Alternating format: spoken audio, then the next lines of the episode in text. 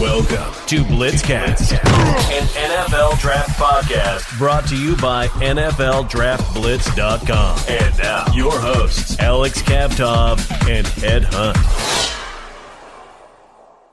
Welcome to another episode of Blitzcast. This is your host Brendan Bolin, joined alongside my partner Ed Hunt. How you doing today, Ed?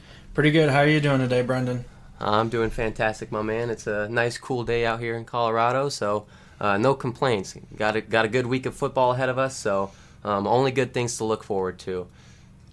And you know, last week, last week they, they were able to. We were we were not shorted any any great football. You know, it was it was another week one. It felt like we were like we were in playoff games again. You know, I mean, back to back weeks of great football. It doesn't get better than this. I I almost feel a little spoiled um, getting these games that we've been getting this early on in the season and even even in college football, you know, there was there was some games that were a lot closer than we thought they were going to be, including that Bama versus Florida game. I mean, even myself included, uh, we were talking. I, I thought Bama was going to kind of run away with that one. I you know, and I bet a lot of America did as well. I you know, um, every everybody obviously sees Bama as the powerhouse, but Florida was able to make that a game, man, and it was it was quite a surprise. So, Ed, what did you see out of that Bama Florida game that was able to, you know, give Florida a chance to come back and, you know, even almost take that win out of out of Bama's hands? You know what I like about Dan Mullen is I think he played a very aggressive game against Bama, um, and I think that's what made it a close game. The fact that he took chances, he went for two, um, you know, he used misdirection. I think that kind of stuff really paid off for Florida, and it was a close game, but you know, just talking about that uh, clock fiasco at the end. I mean, you sort of lose track of the clock, and um, you know, Bama. I mean, I mean, it almost afforded Florida some time, but you know, Bama was able to hold on to the ball long enough that really only Florida had about 10 seconds, so really they could only get off one offensive play, and they were obviously sacked, and so. Um, yeah, I mean, Bama, Bama is just better in situational football. No, I agree with you. You made a great point. Uh, you said Dan Mullen's name, and that man called a great game. He called an excellent game, and um, you know they attacked Bama differently than I said you would have to, and that, that's okay because it worked. They had they had a super efficient run game, and they just I, I loved that they they were aggressive. They didn't hold back, and the thing is, they didn't even have to necessarily be super aggressive in that passing game. I mean, they, they threw for I think under 200 yards, and you're able to you know come within two points of Bama. That's that's just incredibly impressive. Uh, they were averaging like eight yards a carry on the ground, so it was it was exceptional running game. And then you know other, the only criticism I have was that two point conversion call, but you have to go for it. You know the only thing is um, on that read option, had the quarterback given it off Florida ties that football game. Florida ties that football game. It's just it's tough. It's it's a tough situation because you know you want to be the guy to make the big play to you know send it into overtime or tie the game up or whatever it be.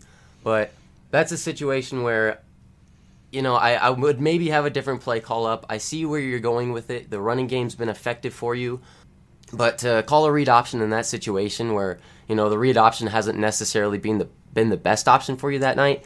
I didn't love the play call to go for it on two, but at the same time, like you said, you, you have to go for two. You have to.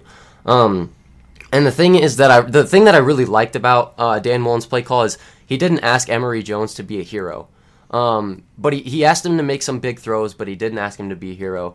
And what I mean by that, he didn't he didn't tell him to go out there and you know deliver six strikes in a row downfield. You know he he opened up the pass game with the run game like you should.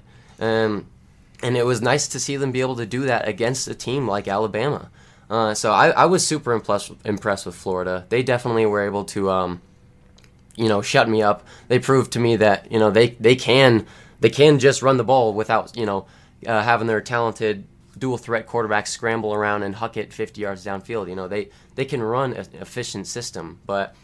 Um, this was a great week of college football, but we got some other good games coming up next week. Unfortunately, no top 10 matchups, but one game I'm really excited for is Notre Dame versus Wisconsin. I think this is going to be a great revenge game. Uh, what do you what do you see coming out of this game, Ed? So, I mean, I see a Notre Dame team that was on top and a Wisconsin team that, you know, is traditionally pretty good. Um, you know, they're they're kind of working with different things. I mean, uh, Wisconsin's always strong up front.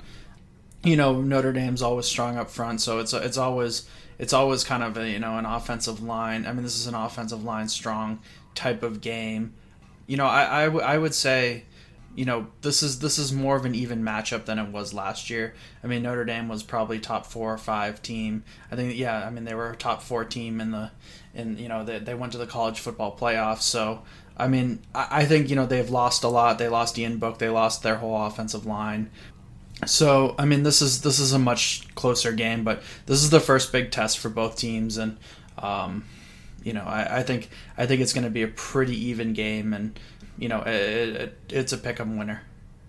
You know, I, I agree with you. I think it's going to be a close game. Uh, I think it will be a battle in the trenches. Both teams have, um, you know, they have solid defensive lines, good offensive lines, but I think I see Notre Dame inching this game out. Graham Mertz has, you know, he's averaging 175 yards a game, and there there has been somewhat of offensive line struggle for them this year. So I just I like my matchups with Notre Dame a little bit better.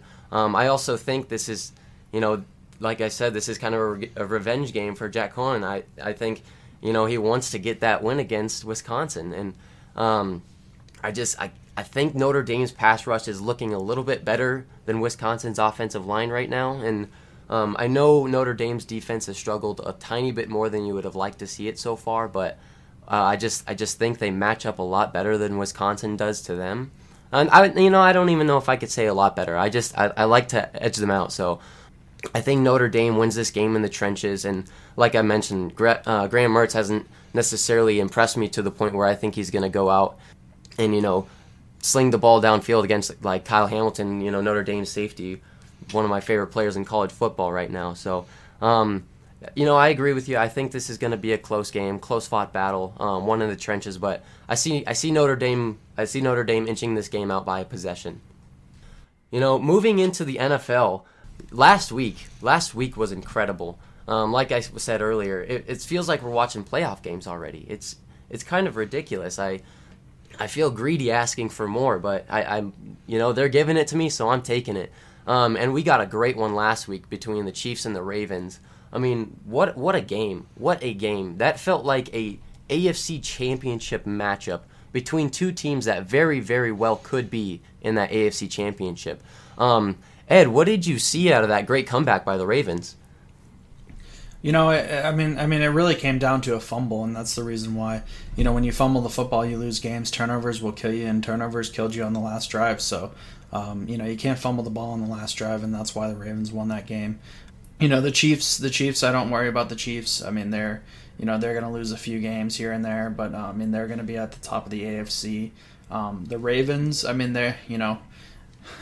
I mean, they're they're they're they're still competing for an AFC North title, right? Like they right now. I mean, from what we've seen, I mean they may be the you know AFC North odds-on favorites um, with this win over the Chiefs. Now, I have to say, I mean, we're we're we're we're three weeks into it. You know, we don't we don't know quite yet. Um, you know where how this is going to unfold. Um, there's still a lot of things happening. I mean, right now it seems like for this division, there's a lot of big games that are front loaded. I mean, a lot of these teams, you know, coming into week three, I mean, you know, these teams aren't playing really cupcakes. Um, so we, you know, we don't, you know, the records, the records are going to look a lot better, and it's going to shake out as it goes on. You know, I, I, I think Baltimore. I mean, you know, this is this is year three. I think it's like year four for Lamar Jackson, and uh, you know, this is this should be a prime year for him. Um, the fact of the matter is, is that he can he can he can do two things for you. I mean, he can he can drop back and pass the ball when he needs to, and he can run the ball, and you know he can be very hard to stop. And so, I mean, no matter what defense you throw out there, I mean, a team like you know he matches up again well against a team like uh, Kansas City, which you know really kind of just plays a bend don't break, right? Like they don't, you know, and, and he can he can consistently get that you know seven eight yard run. Um, and so I think I think that that ability is very valuable. Um, you know, I think I think as the season goes on, you know, I, I, think a team like Kansas City will be able to shore up um, and be able to, you know, win that game. You know, a fumble's a fumble. Um, you know, you can recover from these early season fumbles. I, I would say I would say really I don't worry about Kansas City. You know, Kansas City is you know a good team. I, I think if anybody showed anything, it's Baltimore. It's Lamar Jackson, um, and you know Baltimore always always really traditionally has a good defense. Yeah, no, I I love what you said, uh, Lamar Jackson. What his ability to you know to just take over with his scrambling ability and to just sit back in the pocket and deliver some strikes. And I will say this game proved a lot for Lamar Jackson. Um, I I've never been necessarily a Lamar doubter, but I've been one to say you know he has to rely on his legs to open up the pass game. But you know even before he was able to get his running game started, he was delivering some strikes, and for him to rebound after throwing two early interceptions really just showed who Lamar Jackson is as a quarterback. And I hate to say it as a Cleveland Browns fan, but gosh, I, I love Lamar Jackson. The dude, he just no quit attitude in him, and just not a lot of quarterbacks can rebound after throwing two early interceptions against a team like the Chiefs. I mean, you don't win football games against the Chiefs if you throw two picks. It just doesn't happen. And to be able to do that is just, it, I'm I'm almost at a loss for words how impressed I was. And um, you you mentioned the run ability. He, he's now tied the NFL record in his fourth year ever for the most 100 yard rushing games by a quarterback. Ties with the great Michael Vick and dude had 108 rushing yards, averaged eight yards a carry. How do you stop that on top of a guy that can, like you said, sit back there and deliver strikes? One other thing I wanted to point out is I, I love I love the relationship that um, you were able to see between Lamar Jackson and Harbaugh. Um, you know they're going for it on that fourth down. You can't give the Chiefs back the ball in that opportunity or that um, situation. But you know the fact that Harbaugh goes out there and says, you know, Lamar, are we going for it? Even though you know, it just it shows that respect and that connection that you you have faith in your quarterback to go out there and get you a yard when you need a yard at the biggest play in the game. And this this was just a big statement game for the Lamar and the Ravens. You were riddled with injuries on the on Baltimore's team. This is this is a game KC should have won. They should have won this football game. It's just it shows great perseverance by Lamar, and I think it also kind of showed something a weakness in the Chiefs. If you can run the ball away from Chris Jones, you're gonna have success. And I, you know, even I was I was seeing it with the Browns game. You know, anytime they were running the ball to the opposite side of Chris Jones, there was high amounts of success. Um, so I wouldn't be surprised to see teams, you know, starting to attack that attack that run game to the outside a lot more against the Chiefs now. Um, even even the cornerbacks on the outside, just the outside of the Chiefs looks a little weak. The inside looked awesome because you had Bolton coming in there, um, making plays up the middle, and as well as Chris Jones. But the outside of the Chiefs' defense is a little bit concerning to me, and I think the Ravens noticed that and were able to take great advantage of it. Uh, and I think that's how the and like you said, you can't fumble in the ball in that situation. So that that was the that was the nail in the cross. So you just you can't you can't fumble in that situation. But like I said, the Ravens took great advantage of the opportunity they saw in that Chiefs defense. But moving on, another huge surprise, and you know maybe Denver's fans aren't so surprised, but I know a lot of people are. Teddy Bridgewater has looked awesome. You know, the Broncos were able to pull off their second straight victory against the Jags, and you know, a lot of people. I don't want to hype up Teddy Two Gloves too much, but a lot of people are saying they haven't felt this type of football since Mr. 18 has been here. Von Miller included has said that. So, what are your what are your thoughts on Denver right now in that Broncos and Jags game? I mean, I, th- I think the fact is is they went they made the right decision with Teddy B. Um, I know a lot of people around Denver wanted Drew Lock, but Teddy B is the right guy for the job, and he's two and zero, oh, and he deserves it. And um, you know, I think now that Denver's playing the Jets this week, I think they're going to go three and zero. Oh. I mean, the Broncos. I mean, you know, I, I don't. I, am not going to say that they're going to run away with the division. I mean, I think I think a lot of people probably feel like, hey, you know, the Broncos, you know, are off to a good start. Um, can they do it over a whole season? But yeah, I'm encouraged by what I see, and um, you know, for them, I mean, try to get these early wins, and you know, I, I, I think I think really what they're trying to do is compete for a wild card and get a wild card spot. Yeah, no, I agree with you. And the thing is, you can. You are in a super competitive division, but like you said, if you can get these early wins, it gives you a great head start. And I I I think Teddy B is just such a perfect fit for for Denver. You have endless amounts of talent on the offensive side of the ball. I, I mean, like you have one of the most talented young offensive rosters in football, and your issue in years past was simply getting the ball into those playmakers' hands. Drew Lock just had inconsistency issues, and Drew Lock wasn't somebody you could get five, six, even seven straight completions out of. Teddy B is doing it, and he's doing it effectively. And I believe he has the second highest completion percentage in football behind Baker Mayfield. And one thing that he really proved to me this year was he can push the ball downfield. Everybody preseason was, or uh, before when they brought Teddy B right in, it's like, oh, Denver's going to turn into this dink and dunk offense, even though they have all of this talent in the world. Teddy's shutting all of them up right now because he, he's uh, he's not out there launching the ball 65 yards downfield, but he made a few throws to Courtland Sutton that you know 35, 40 yards downfield, absolutely on the money. Um, so I, I don't want to hear people say that Teddy Bridgewater cannot push the ball downfield and get a vertical game going because he can. And he also just looked incredibly poised. He doesn't force anything. He just looks comfortable. And that's so nice to see for a Denver quarterback because, you know, since 18 has been here, every in, in you know there has been some O line inconsistencies, but the O line's there now, and you have a competent leader. And I think what Denver really needed was a leader, and they have that in Teddy Bridgewater. Um, another great uh, sign for Denver is you're able to get Courtland Sutton back. Had a monster game over uh, or about 150 yards or so.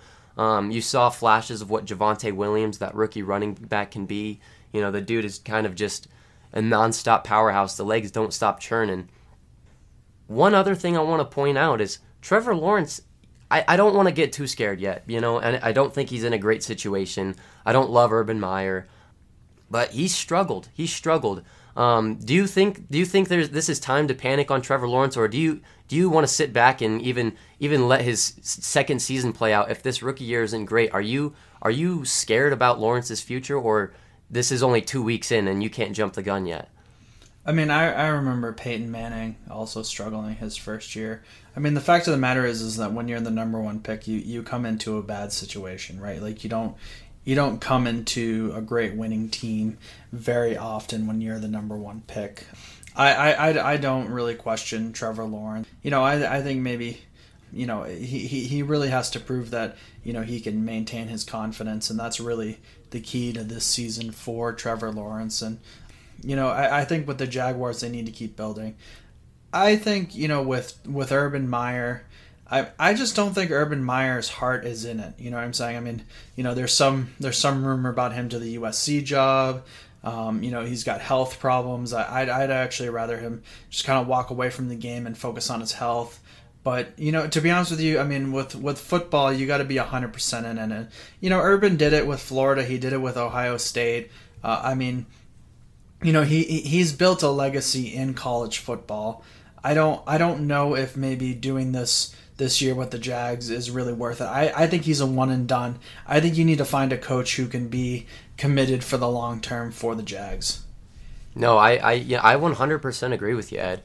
There's a something that came out that said he went up to Vic Fangio after the game and said every week's like playing Alabama, and I don't know if that came to a surprise as Urban Meyer. I mean, were you expecting to play a team like Purdue every week? I I don't know. Um, so I just I, I get what you're saying. I just I don't feel like he's fully in it, and I think he's a one and done as well. And if I'm a Jacksonville fan, I'm okay with that. I want a coach that wants to be in Jacksonville. I want a coach that you know wants to fight through the struggle, wants to build with a team. And I agree with you. I, I think it's in his best interest to probably make this a one and done deal and let Jacksonville, you know, kind of do their own thing uh, and part ways. Try to try to build a little bit better of an offense around Trevor Lawrence, develop a system that might work better for him. And I just I don't love how much you're making Trevor Lawrence throw the ball this early. I get that you want to see what you have in him, but you had a guy James Robinson who ran for over 1300 last year, and the dude's averaging like seven seven carries a game or so. I, I get I get you wanted to bring in Travis Etienne to have that dual um, halfback thing and even maybe put him at receiver, but he's out, and you're still not running the football. So I just don't even think they're necessarily putting Trevor Lawrence in a great situation um, game plan wise to succeed. So uh, I definitely I'm not huge on Urban Meyer, and I agree with you. I think this is a one and done deal for him. Um, and I, I, think that's in Trevor Lawrence's best interest as well. I think you get an NFL minded coach. And like you said, Urban's kind of proven his legacy in, in college football, and I think that's more his route. But uh, I would like to see Jacksonville go with a with a new NFL head coach next year. I want to jump in and say if there's one thing that Urban Meyer can do in the NFL, um, you know, he has a relationship with Trevor Lawrence. Is you know keep you know keep keep keep Trevor Lawrence's head up. You know what I'm saying? Like I mean he's a he's a great prospect, and you know I just you know I'd hate I'd hate for Urban to ruin his confidence. You know what I'm saying? So I mean I, I think he should be a 100% committed to what's best for Trevor Lawrence at this point. No, I, I, I, I totally agree with you. I know this is the first time in his life that he's lost regular season games in his entire life. So it, that's definitely got to be a damper on the confidence. But yeah, you got to have your head coach behind you and keeping you up. And how about that Titans versus Seahawks game? Uh, Seattle, you know, you you have to pull that out. You have to pull that out. Yeah, I thought, you know, I was I was watching a handful of that game and I thought Seattle was going to run away with it, but you know, Derrick King Henry was able to come through and you know prove why that's his name. So, um, Ed, were you able to see any of that Titans versus Seahawks matchup? You know, I saw the first quarter, but I mean, I think I think the, the the thing that needs to come out of this is that uh, you know the Titans are a team that should be respected. I mean, this is this is definitely a team that should be respected by everyone. I mean, uh, you know, the fact of the matter is they have two receivers. They have Ryan Tannehill and they have Derrick Henry. They have all the weapons on offense to get the job done. I, I think you know Taylor Lewan didn't have a great game. You know, at the beginning, that's one thing that I saw. But I mean, this team is this team is very good, and you know they should be they should be considered one of the AFC favorites. So um, I'm not surprised that the Titans won this game, and I think the Titans are going to be more competitive than they were last year. You know, I, I, I honestly will not lie. After that Week One matchup, I was a little nervous for Tennessee. Defensively, they just did not look good. They they got their butt kicked, kind of handed to them Week One, and you know it's Week One. It's it's it's easy to jump to conclusions Week One, but you never should. And Week Two was a perfect example why you know, once once Seattle was able to go up by two possessions, I thought I thought they were going to kind of run away with it. Russell Wilson, you know, he was commanding the field, and I think it's it's simply Derrick Henry breaks a defense down until they just have no more willpower. It, he was having a hard time getting started week one, and then come week two, still like a tough start to his game. He was he wasn't averaging over three yards a carry in that first half, and then you know, once you give him the ball 25, 30 times, that's a big man to bring down 25, 30 times. So that defense is going to be exhausted. And you saw that. He was able to break off that 60 yarder where he just blew past everybody. And then from that point on, he was running people over left and right. And he once proved, he, he took his throne and, and proved why his name was King Henry. And uh, another another thing I wanted to point out was Julio Jones came back like you you know looked looked like a healthy Julio again. Had over 120 yards receiving, and I'm I'm surprised that the Titans you know were able to win this game even whilst being robbed a couple of times. There was there was that touchdown that they took away from Julio Jones where you know his foot was more than obviously in bounds, but they they went into the whole scientific oh his his toe touched and then his heel touched out of bounds, which it didn't, but they you know they said it wasn't there, and then and uh, I believe it was even in overtime where Russell Wilson um, he got sacked in the end zone, and they said it was on the one yard line. So they the Titans had a safety taken off the board and a touchdown taken off the board, and were still able to come through. And I don't even think that shows how good their defense is. Their defense came through when it needed to, but you still gave up about 30 points. I think that just showed how dominant their offense can be once they get the offense that they want. Once you get that running game started with Derrick Henry, I don't see many teams you know, stopping that offense. I, I really don't. Uh, and he, you know, he was able to prove it by, you know, beating down on them. You know, it, it didn't start until mid third quarter. It was when his, you know, he took the game over. And if that's all you need is two quarters out of Henry, they're going to be a tough team to beat from here on out. Um, and something else that I think this proved for Seattle, um, Tyler Lockett has, I think, cemented himself as Seattle's number one receiver. I think I think they know what to do with him more than they know how to utilize DK. And this is not uh, DK slander in any way, shape, or form. This is this is Tyler Lockett praise. Uh, I think this man is. I mean, he had a career year last year, but look out for him to have an even better year this year. And how about this upcoming week? We have some really good matchups this week. How about the former Super Bowl or the previous Super Bowl champions, uh, Tom Brady and company with the Tampa Bay Buccaneers versus uh, Matt Stafford and the Rams. What do you see coming out of this game, Ed? Gosh, I, I think this might be like one of the biggest matchups of the year. I mean, just just from a kind of power rankings, you know, see who who really belongs where uh, in the NFL. I mean, I think I think this is the two best teams in the NFC going at each other. You know, Matt Stafford has proven himself as a Ram. Um, so I'm not I'm not saying that the Rams are out of this. Um, the, the Tampa Bay looks, you know, Super Bowl worthy this year. I think this might be one of the biggest matchups of the first first quarter, first third of the season, and uh, yeah, I mean, um, who I'm gonna pick, I'm pro- I'm probably gonna go with Tampa in this game. Uh, you know, Tampa's got the experience; they got it up front, but um, you know, this the loser of this game is not a loser. No, I, I agree with you. You couldn't have said that last part better. I it's just I have a really I want to say Tampa Bay's going to win. I just have this strange feeling that Matt Stafford's going to have a great game. I, I I think I'm going to have to just go with Tampa though, just, you know, simply because I don't think that um, the Rams will have any running game whatsoever. This is going to be Stafford airing it out, throwing it dang near 50 times.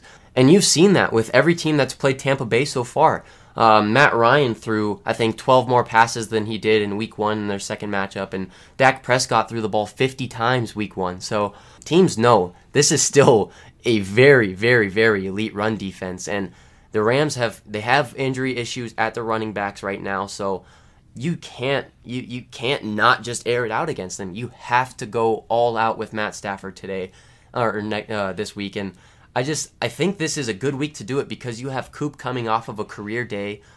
Cooper Kupp had over 200 yards receiving last week, so if if you can get you know even a fraction of that game that he played last week into this week, I think the Rams have a great chance to you know make this a game. And I'm not even saying the Rams don't have a shot to win it.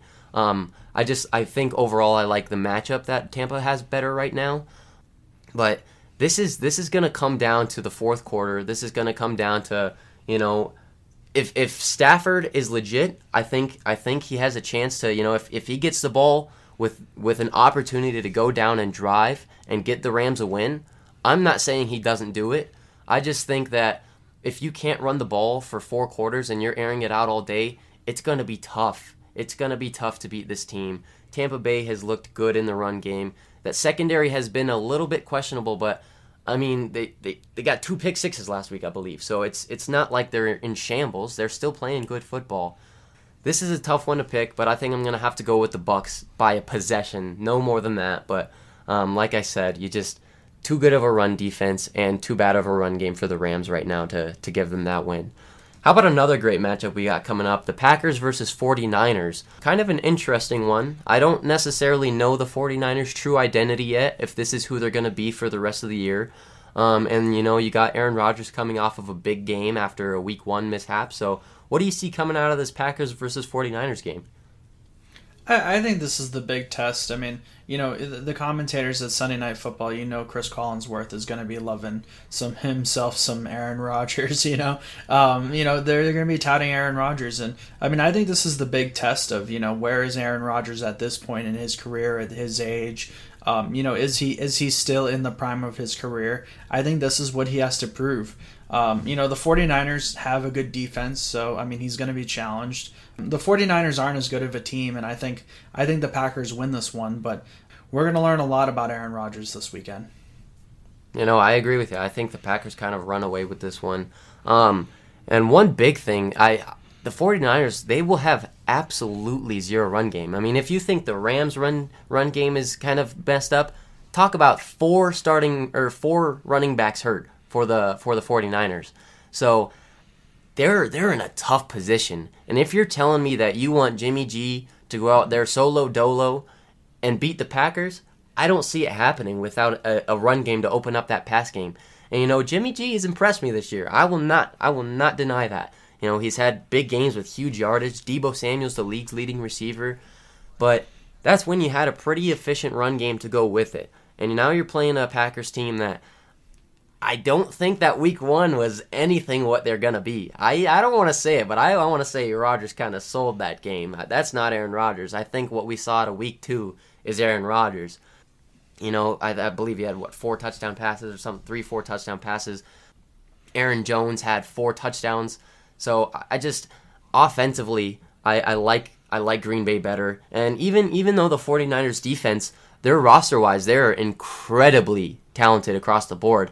They've they've given up some big numbers this year. They've given up big yardage, um, high scoring games, and I just I can't see them I can't see them containing containing Rodgers and Aaron Jones and Davante Adams for the full four quarters.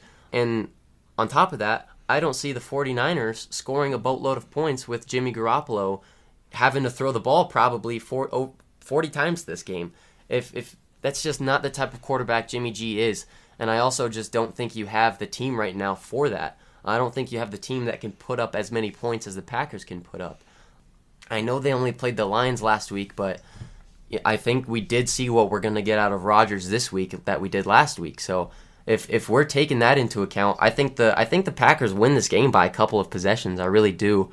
I think it's a slow start, but I I think the Packers kind of run away with this, especially once you get Jimmy G into the you know high 30s of passing. It's it's going to be a tough game for that for that 49ers offense. Receivers are going to have to play big. You're going to have to attack uh, Kevin King all day if you want any chance at winning if you're the 49ers. You have to expose that secondary because you're not exposing anybody on the front seven. So I'm agreeing with you. I got to take the Packers on this one, Ed. All right. Well, uh, that, that, should lead us into our uh, interview with uh, Stephen Hiegel. Stephen, how are you doing? Good. How are you? Good. Good. Good. Good to have you. Does Alabama's close game against Florida make you question their dominance?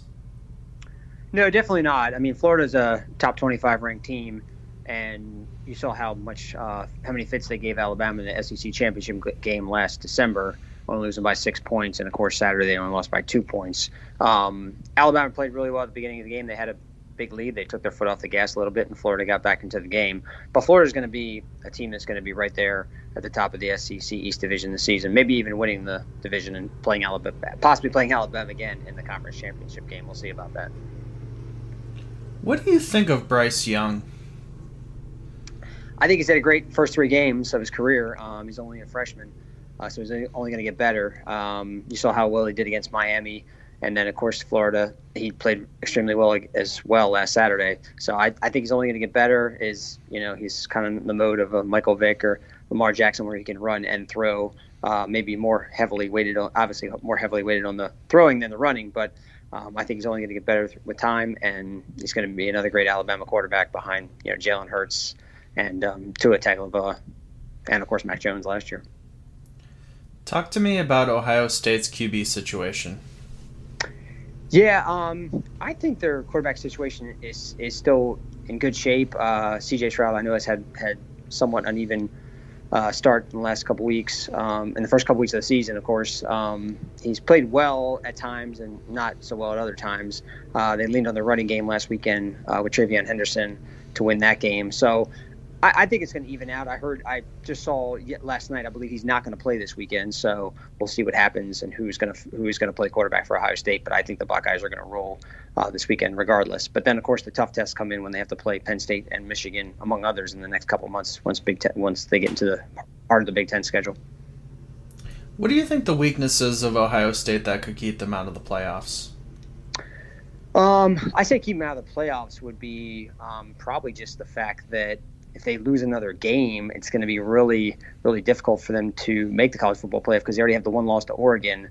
I just think any loss, weakness from weakness standpoint, I just think they, their their defense needs to play much better. Um, but any more losses this season could really prohibit them from making it to the college football playoff, next, especially now that they're getting into Big Ten play. So, you know, if they play Penn State and Michigan and they lose one or both of those games, they're definitely not going to make it to the college football playoff. Who is Clemson this year? Um, it's hard to say. Uh, they're a great defensive team. that's that's definitely the case. Um, as you saw how well they played against Georgia. Uh, the only the only points they gave up were the pick six and a field goal, and then of course Georgia Tech they only let up eight points as well, and two of them were on a safety. So they're a great defensive team. Their offense is still a work in progress. Uh, their quarterback has had some growing pains. Um, they were missing Travis Etienne in the backfield. Of course, he left. He left after last season along with Trevor Lawrence, and they're definitely still trying to find their identity on offense. But I think they'll they'll do very well in ACC play. They got a big test this coming weekend against North Carolina State. It's in, on the road game. It's going to be very tough for them to win that game if they don't play. Um, their offense doesn't play particularly well. Do you think DJ Uiagalelei uh, can take them to the college football national championship? Uh, this season, no, I don't. Um, I think he can possibly take them to the playoff, but I predicted earlier in the beginning of the season when I did my predictions that Clemson would have a re- really good season, but they would lose in the ACC championship game to North Carolina. Um, I still see that happening, and we'll see as the season progresses how well Clemson does and if their offense can progress as well. Because, like I said, their their offense has not looked very good so far this season, um, and they have a really tough, difficult opponent this weekend in the Wolfpack. What do you think of the new Big 12 with new teams coming in, teams moving out, so forth in the future? I like it. Um, I was surprised that they added four teams when Texas and Oklahoma left. I thought they would they would drop. They of course they dropped two. I thought they would go up just to two, but of course they went all in and got four new members. Um, I think they're they're spread out pretty well. They're all good good rivalry schools for football and basketball, of course, um, when it goes that way. But I mean, Cincinnati's a growing program. Um, you know, UCF, BYU. I mean, it's it's going to be a it's going to be a great you know future for the Big 12. I know they lost two of the um, the prominent members in Texas and Oklahoma. But I, I think it's I think it's definitely um, they definitely did the best they could and, and, got some really good new schools to join the conference. Do you think the SEC will be too loaded adding Texas and Oklahoma? I mean, you talk about you know Florida, Georgia, Texas, Oklahoma, Alabama. I'm sure I forgot one. Georgia. Yeah, yeah. Yes and no. I, I think it loaded is a good thing for the conference, but at the same time is um, depending if they expand the college football playoff, it's going to be difficult for some of the middle tier to lower tier teams to get much traction, considering um, they're going to be playing very, very difficult opposition on a week in and week out basis in the conference. Once conference play usually starts around the late September, early October after the non-conference games are over. So, um, in that regard, it's going to be difficult. I, I, I think it could be, you know, you know, very weighted heavily. I mean, look at the normal. Look at look at Alabama's normal schedule. I mean, they just played Florida. They have to play uh, Ole Miss in a couple weeks, and they have to play Texas A&M, and they still have to play LSU and a few other opponents. So it's it's it's just a tough, tough, you know, couple months of conference games. And last year it showed more than more often because that last year the SEC just played conference games, so that was just a more brutal schedule for those lower tier teams. So time will tell, but I, I think it's going to be it's it's going to be interesting to see how it plays out in the next couple years once Texas and Oklahoma do join the conference. Is Oregon for real? I mean, we saw them beat Ohio State, but are, are they are they for real in the Pac-12? Yeah, I definitely think they are. Um, they lost. They they had two players miss that game, and they still beat Ohio State in Columbus, which is a is a huge victory for them. Um, they did play a close game the week before that, um, and barely won in their opener. But like I said, I think they're for real. I think they're gonna roll through the Pac-12. If they can get through the Pac-12 unscathed or even with one loss and win the Pac-12 championship game, I'm sure they're going to find themselves in the college football playoff. Hopefully, at that point, all their best players are healthy. Um, I know their quarterback went down with an injury last week, so I'm not sure if he's going to play this week or not. But it's going to be a very interesting season. But I think they can definitely win that Pac-12 conference and, and, and advance to the college football playoff. And if they're fully healthy when that happens, it, they they could end up being the champions at the end of the season. Do you like the idea of expanding the college football playoff? Yes, I do. I do like the idea of expanding it. I think the they should take uh, a step back before they take uh, two steps forward and only expand it to six or eight teams instead of uh, 12 teams, which I remember they were originally talking about doing. I know it's still it's been tabled now for the time being, but I think six or eight teams is a good start. Maybe go to 12 teams in another you know five to 10 years. Uh, but I definitely think there's there should be more opportunities for some of the um, teams that don't, don't, win their conference or for for um, G5 group of five schools as well. Steve, we appreciate it. Uh, can you tell the listeners where they can find your work? Sure. Uh, please follow me on Twitter at Steve Hiegel, S T E V E H I E G E L, and also the website www.justcollegefootball.net. Um, tons of college football information on there, and you know, always happy to come on the podcast. And just to remember again, it's at Steve Hiegel on Twitter. Um, thanks for being on the show. Oh, you're welcome. Thank you very much.